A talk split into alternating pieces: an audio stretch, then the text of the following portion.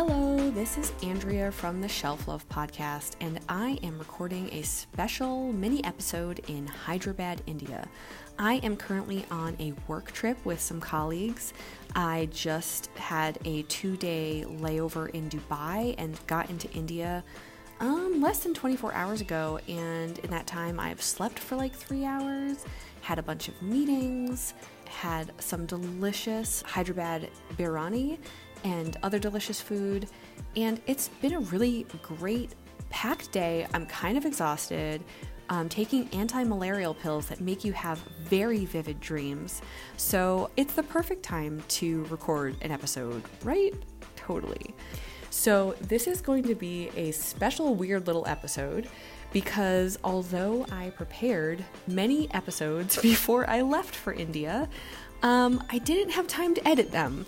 So I put it out on social media that I was going to do this little episode because for some reason it seemed like it was easier to record a net new mini episode than edit any of the episodes that I had in the bag. So this is basically the call in show of the Shelf Love podcast because I have lots of questions from listeners on social media.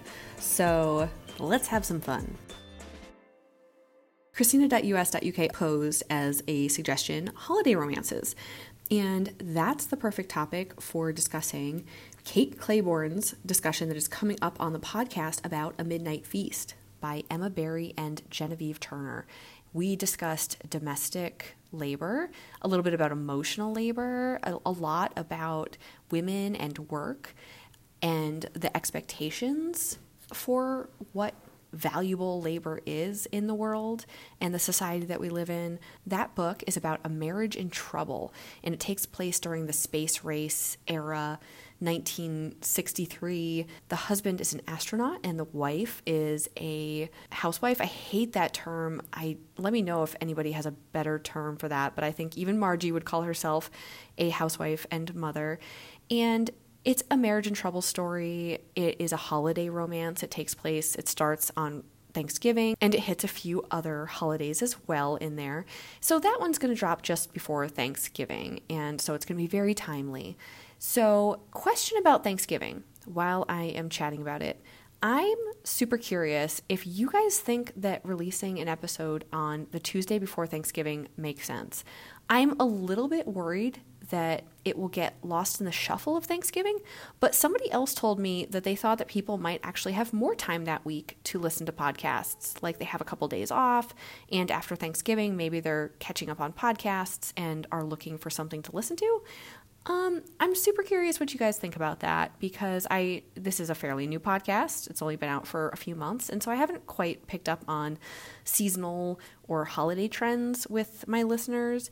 And so I'm very curious, when do you find the most time to listen to podcasts? Do you kind of want to like pull back a little bit in the holidays, or is that when you want to dig in? Please let me know either on social media or you can email me whenever you want at Andrea at shelflovepodcast.com.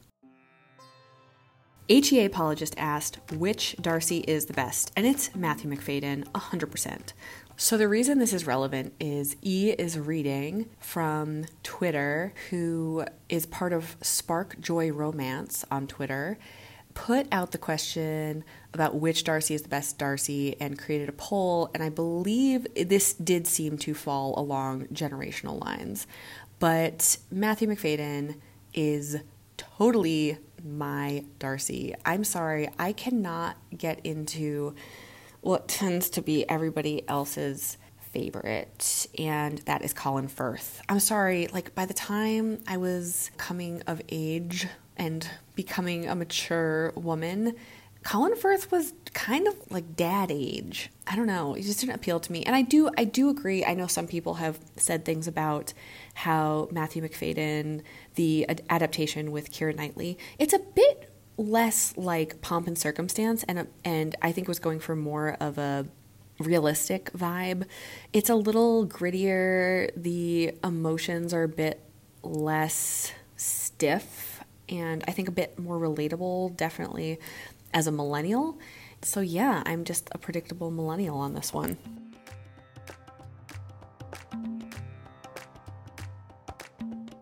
Christina.us.uk said as a topic to discuss romance involving travel. I got nothing, Christina. You know who you should talk to? Bree Hill from Falling for Romance because she loves travel and I bet Bree has found some books to recommend. Please, also, anybody else, that's like not my thing. In fact, it is kind of amazing that I'm on this trip because I generally do not like travel. And so, of course, I went halfway around the world. One of the things that I want to talk about is mass market paperbacks. And the reason I am going to talk about this is because it was suggested by Keeney Allen Keeney was on my fifth episode. We read Time Served by Juliana Keyes.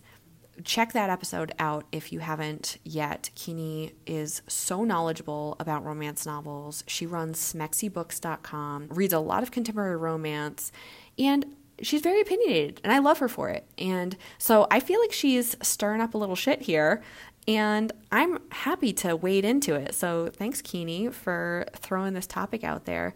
If you are on romance Twitter, then you maybe have heard or seen some of the tweets about mass market paperbacks and trade paperbacks. So, a lot of the books that are coming out are trade paperbacks. These are the sort of like bigger format, glossier. A lot of them are having those illustrated covers. And some romance readers, including Jen Reads Romance, who co hosts the Fated Mates podcast with Sarah MacLean, lots of people have some thoughts and feelings about what's happening with trade paperbacks. Because to summarize the conversation, it seems like publishers are trying to position these trade paperbacks as more like women's fiction, or the audience that they are trying to target is not traditional romance readers. They seem to be trying to create a more palatable, less controversial, or like less explicitly romance book that they are hoping casual romance readers or non romance readers are going to pick up. And I think the nerve that this is hitting for a lot of romance readers is the feeling that we're being marginalized in our own genre. So, you know, romance readers have supported these authors and the genre for years. And as part of that, what's happened with the, I don't want to say the rise of ebooks, but the greater emphasis on ebooks for genre fiction has meant that there are not a lot of retailers that really focus on mass market paperbacks, which are those kind of sh- smaller, fatter books that have kind of a different paper stock, even, and the covers definitely signal romance more than these trade paperbacks. And What's interesting is I went into my local bookstore, my local indie bookstore in Beverly, Massachusetts. It is Copper Dog Books. It's actually recently purchased by locals, and so it's like locally owned, like super locally owned. And I've gone into that bookstore many times over the years, and for a long time I didn't really notice there there did not seem to be any romance. It's one of those bookshops. It's very small. It has a lot of gifts in it. It does have books, but it tends to focus more on you know, like bestsellers and literary fiction and biographies and you know the kind of book that you can like pick up as a gift for somebody and the bookstore put out something about uh, encouraging people to buy local and not purchase from Amazon. And I sent a message over that I believe was politely worded, basically saying, I would love to buy books from you, but I read primarily romance and I have never seen romance in your store. So maybe you should consider selling romance novels because I would love to buy them from your store. And I'm sure other people would as well. And I got a response from one of the owners, and she let me know that her co owner was a big romance fan and that they did carry romance and they had a romance section. And so I felt, first of all, a little embarrassed that I, I hadn't noticed that they had started carrying romance. And I was working under some of the older assumptions, maybe pre. Um, before they had started owning the bookstore and curating the selection of books there.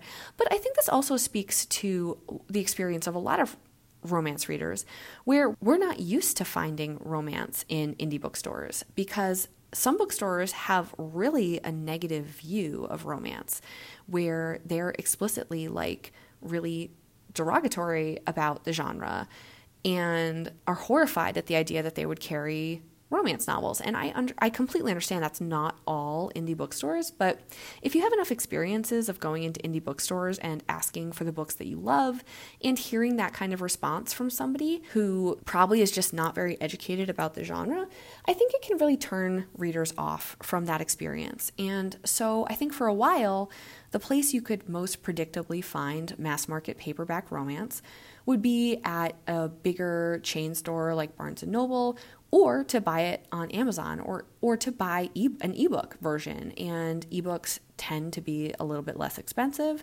with self-published authors they're not always less expensive but because there's less overhead not no overhead but less overhead than a publishing house they are able to price their books at maybe a lower price point. point and so you have to think that publishers are the competitive landscape is different now than it was 5, 10, 20 years ago. And you know what? That's a bit like a banal statement to be like, oh, it's different now. It's always different. Things are always changing.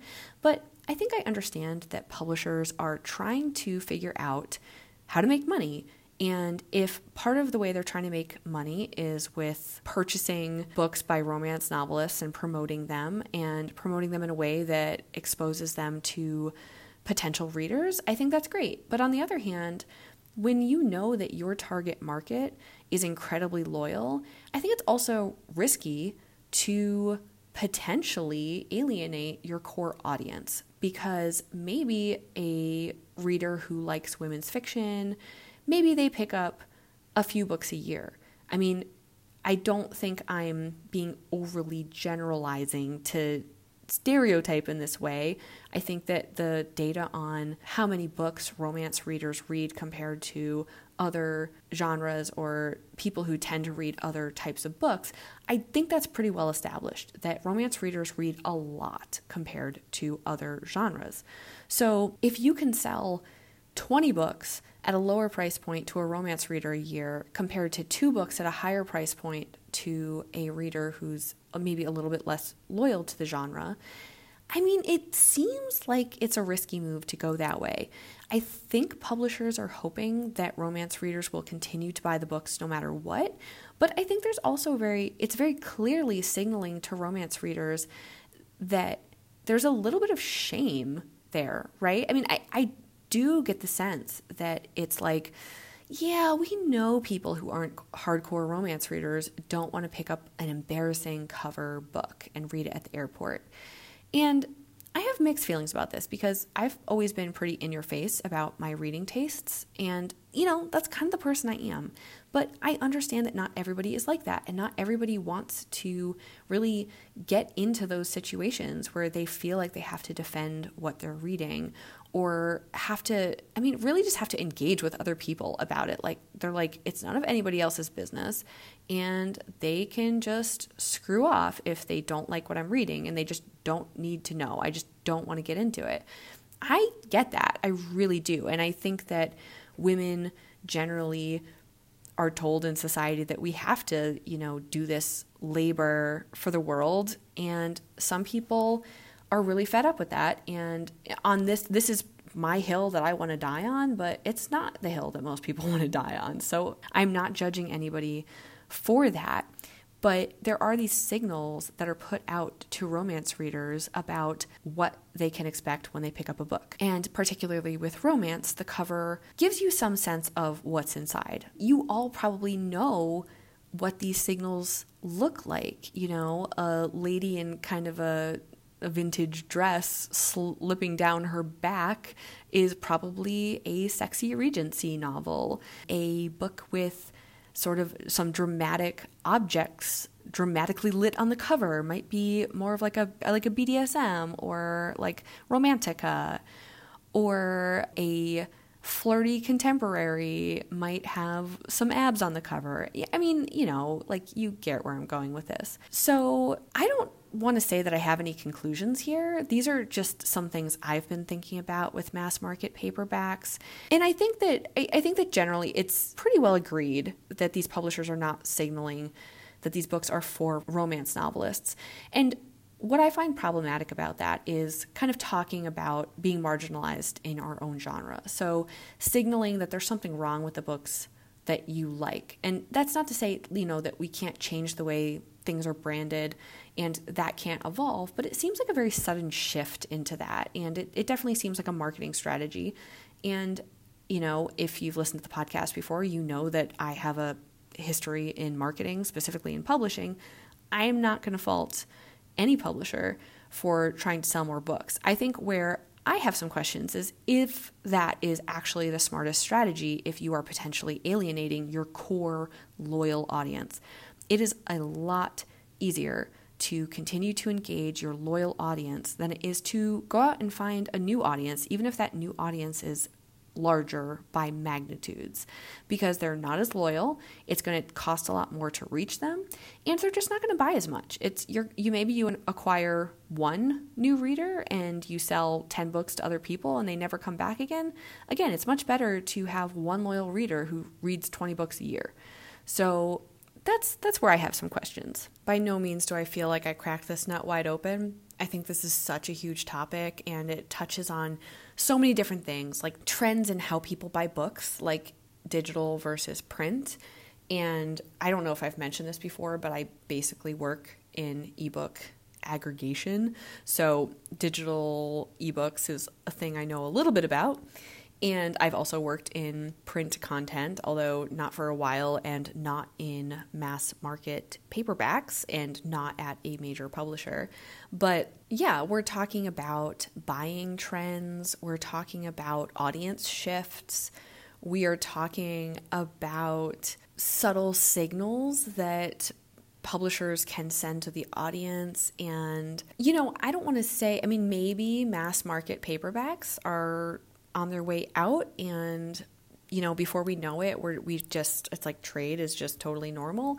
I think the we're talking about pricing strategy a little bit here because the perception is that trade paperbacks are more valuable. They're you can sell them at a higher price point.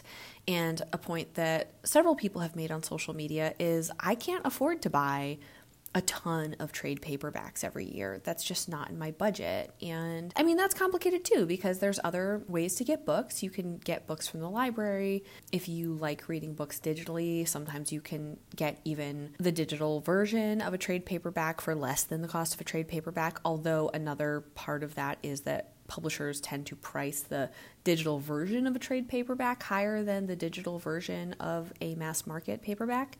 So, this is a super complicated issue, and I think it's hard because it feels like the publishers are telling romance readers that what we love about the genre is wrong and shameful and something that should be hidden behind a more palatable a more palatable facade and I would say that the palatable is in air quotes. Yeah, and I, I think from the publisher's perspective, I can I can also understand where they're going with that. And I believe publishers are savvy enough to know what they're doing, but I also understand that there's a lot of things that we as readers don't fully understand about the business. I've been on the other side of that where working in publishing, you hear the criticisms of you know, whatever endeavor you're involved in. And for lots of reasons, you can't really tell people what's really going on. And you know all the nuance and understand that it's really just not as black and white as it seems from the outside. And so I'm withholding full judgment on what's going on here. I am acknowledging the feelings that I personally have, the things that are being kind of brought up by seeing the trend there. I certainly do not have any censure for any novelists who are releasing books in trade paperback. I think for the most part, most authors are trying to get published and trying to make a living themselves. Yeah, I mean, I, am not definitely not putting blame anywhere in particular, but I think that regardless of who is to blame or if anyone needs to be blamed at all, I think that the feelings that romance readers are having are very legitimate. So I hope that validates your feelings today if you are having feelings about mass market paperbacks. And uh, Keeney, thanks for suggesting this topic. Some other requests I had for topics to talk about came in on Instagram, and Pearl Squirrel had this really lovely comment. So she said, Tell the people about the traffic, the honking, the tuk tuks, and the way even the most mundane vehicles are so beautifully adorned. Share the reverence people have for family, the way men can be platonically physically affectionate without it being weird, the palpable sense of community, and the unmatched hospitality. Hit us with some of that sweet Bollywood romance that believes in love at first sight and embraces it with no fear of being cheesy. I have sensed some of this already. So we were driving through Hyderabad in like the middle of the night, and the, even in the dark, you could kind of see the decoration on the cars, and it was really beautiful. And I've mostly spent a lot of time with, I haven't kind of been out in Hyderabad so much because I've been with my colleagues in India and meeting them. And that getting to know my colleagues here, who I work with all the time, has been a really fantastic experience. And I've, I've loved that side of it. We are going to kind of like go out and be tourists a little bit in the coming days. And um, one of the things that we're going to do is actually go to Ramoji Film City, which is where I, I, believe like the equivalent is kind of like Universal Studios, but for Bollywood. It's like an amusement park and it's really focused on like the Bollywood film industry. And I'm super excited about that. And so, in preparation for coming here, one of the books that I downloaded on my Kindle, because I am definitely um, very e reader focused, is Bollywood Bride by Sonali Dev. And actually, my other two coworkers that are on this trip with me actually also downloaded Bollywood Bride. And so we're reading it together, kind of like a little book club. And I think we'll all probably finish it before we go to Ramoji Film City. And I'm super excited to um, talk more with them about their thoughts on that novel. And it's the first romance novel for one of my friends, and it is the third for the other. And I introduced him to his first two as well. So I am being quite the romance novel pusher. And um, I like that I could read kind of like a topically relevant book on this trip.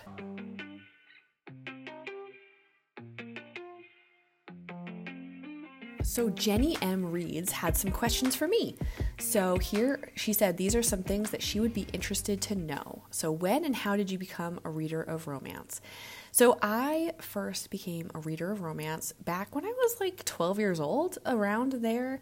And I was always a big reader and discovered romance novels at my library and also at my library book sales. So I definitely had to hide my love of romance at first, uh, since I was kind of young and nobody in my family was a big romance reader. It wasn't something that was laying around the house that I could kind of pick up. It was something I had to squirrel away and bring into the house somehow. And I think at first, reading romance as a young person, there is a bit of like titillation that's going on, right? Like, it's like, oh my God, like, this is stuff that maybe is going to happen to me one day. And it's all kind of like new and a little bit confusing. And you're like, what? This happens? So I, I think that that was definitely the appeal of romance for me at first. And then I think just romance was definitely a companion in times in my life where I didn't feel like I had a great group of friends or I was going through just, you know, like nothing like crazy, but like normal teenage or, you know, young 20s ups and downs with relationships and friends and stressors like, you know, going to college and graduating and getting a job and, and all of that stuff. And I read romance faithfully throughout all of that. I basically read very little outside of romance. I read a, a bit of nonfiction. I love self help type books. Like, I love Better Than Before by Gretchen Rubin and reading a Harvard Business Review case study. Even though I have worked in publishing for the past 10 years and my love of I've, I've always loved reading and I, I used to think I wanted to be a writer but I realized you know honestly I just like reading and I don't have to be a writer to kind of be part of the community. And I, I know a lot of people kind of go through that where you love something so much and you're like oh I really want to be a part of this and you realize that that actually being a part of it in that way would maybe not be the right thing for you and why you're there. I am not the type of person who has these kind of like characters in my head. I, I think I come up with like situations, like I come up with the kind of thing that you could hear on Write This Book, where it's like the back cover of a book, and that's about as far as I go. Like, I could plot a book, but I can't write a book. That's just not the way my brain works. And I realized that at a certain point and decided to stop pushing on it and stop trying to do something that was not actually what I enjoyed about the thing I enjoyed. I enjoy reading romance novels, I don't have to write them. So that's a little bit about how I became a reader of romance and what I've been doing in the with the genre over the years. So, how have my reading tastes evolved over time? So, I've talked before about how I've read a lot of Jennifer Crusie and Lisa Kleypas in, you know, my early years as a romance reader and lots of books like that. And, you know, granted, this was like 20 ish years ago, and the genre has evolved quite a bit since then. And so I think I, I would say I've pretty much evolved along with things I'm less drawn to, but also there's things that I really enjoyed when I was 20 or 25 that or I mean especially there's things I read when I was like 15 that really just no longer appeal to me. And I feel like that's has to do with a topic that I really want to discuss on the podcast eventually one day. Romance novels really reflect the context of the time that they're written in.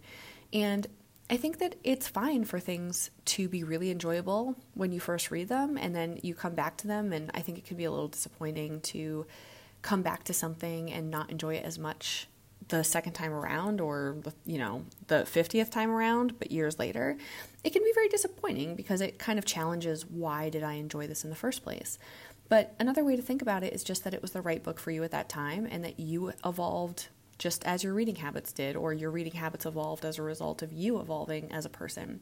I don't think we should ever be ashamed of growth, and I think that the romance industry is growing kind of like as you know the way people grow it's evolving and maturing and it's correcting some of the mistakes it's made in the past particularly with like diversity and some lots of problematic depictions of relationships that, you know, I don't think it's fair to go back to The Flame and the Flower by Kathleen Woodiwiss and tear it apart from a modern perspective.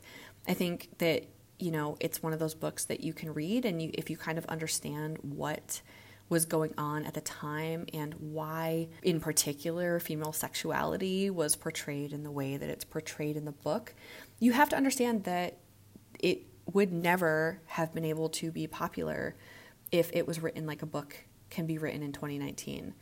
And that's a reflection of the buyers and the society that existed at the time it was written and that you know the readers existed in at the time it was written. It's not that at any given point in time there were not more, you know, scandalous things being written that were less problematic. It's just that they probably weren't as popular because you know, whatever it was in that other work kind of captured the zeitgeist in a more accurate way, or it was more mainstream. It was more of like the mainstream zeitgeist.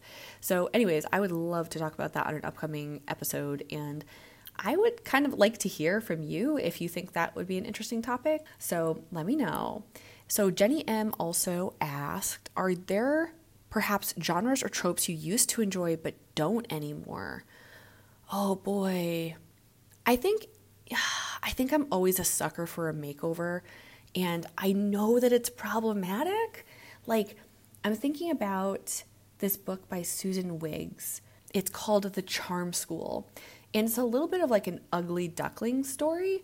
I mean, literally, like the story of the ugly duckling. It um, kind of follows that story arc but it's so beautiful and i think that you can look at certain elements of it and say well why for her to grow into herself did she have to go from being plump to slender and go from being kind of like pale with glasses to you know slightly tanned without glasses like you can kind of hone in on those things and you know, find them problematic. And, you know, I don't, I really do not want to say this book is like hugely problematic. It's not. There's just a few things that looking back on it, I'm like, uh, I don't know what the message is there and I don't know how I feel about it. But I, I really do enjoy that trope. I have have enjoyed it and I think the more time goes on, the more I am a bit uncomfortable with it. And I've mentioned before on the podcast that I underwent a bit of a physical transformation myself in the last several years. And it's been very interesting as sort of a sociological experiment because I know how people treated me before and I know how people treat me now. It's weird to say the least. And I spoke about this on episode four with Esme Brett. We were talking about plus size representation in romance novels, talking about Brazen and the Beast by Sarah MacLean, which features a plus size heroine. And actually, I've recorded several episodes with plus size heroines, including The Heiress Effect um, by Courtney Milan. And so I think it's clear that this is a an archetype that is being represented more in romance novels and making statements about how you are valuable and worthy of love no matter your size. And I think that's an amazing message. But I also understand that the way we present ourselves physically in the world does change how people treat us. And sometimes our outsides are a reflection of some things that are going on inside. And sometimes as we work on our insides, our outsides change in a way that is it is a benefit to people and and it's a complicated topic because I think that sometimes positive changes that you make for yourself, it's the right decision for you. I think people, myself included, can feel conflicted about what's going on there. So I think uh, uh, I would definitely say makeovers. I mean, oh my God, I love Miss Congeniality and the Princess Diaries when the makeover scene happens. Like it's so satisfying. Like what is that speaking to within me? The the idea that just instantly you can be transformed from you know your your outward appearance transforms so dramatically and people start treating you differently and i think definitely as a young person who did not feel very attractive you know i think that was a very appealing trope so lastly jenny m asked how do you like to read print ebooks or audiobooks. And I definitely prefer to read ebooks. I do read print books sometimes and very rarely audiobooks, although I love podcasts. But for fiction, I really don't find that the audio format works that great for me because I like to kind of pop in and out of books, which is why ebooks work well. A, because I'm very impatient, and a lot of times at the moment I want to read a book, I want to read it like right away. And I, I need something I can download and not something I have to go out and find in a store or order online and wait for it to arrive. I usually read ebooks on my phone, on the Kindle app or the Apple Books app or my Libby app when I get ebooks from the library. So I have a full time job. I commute to work, sometimes on a train.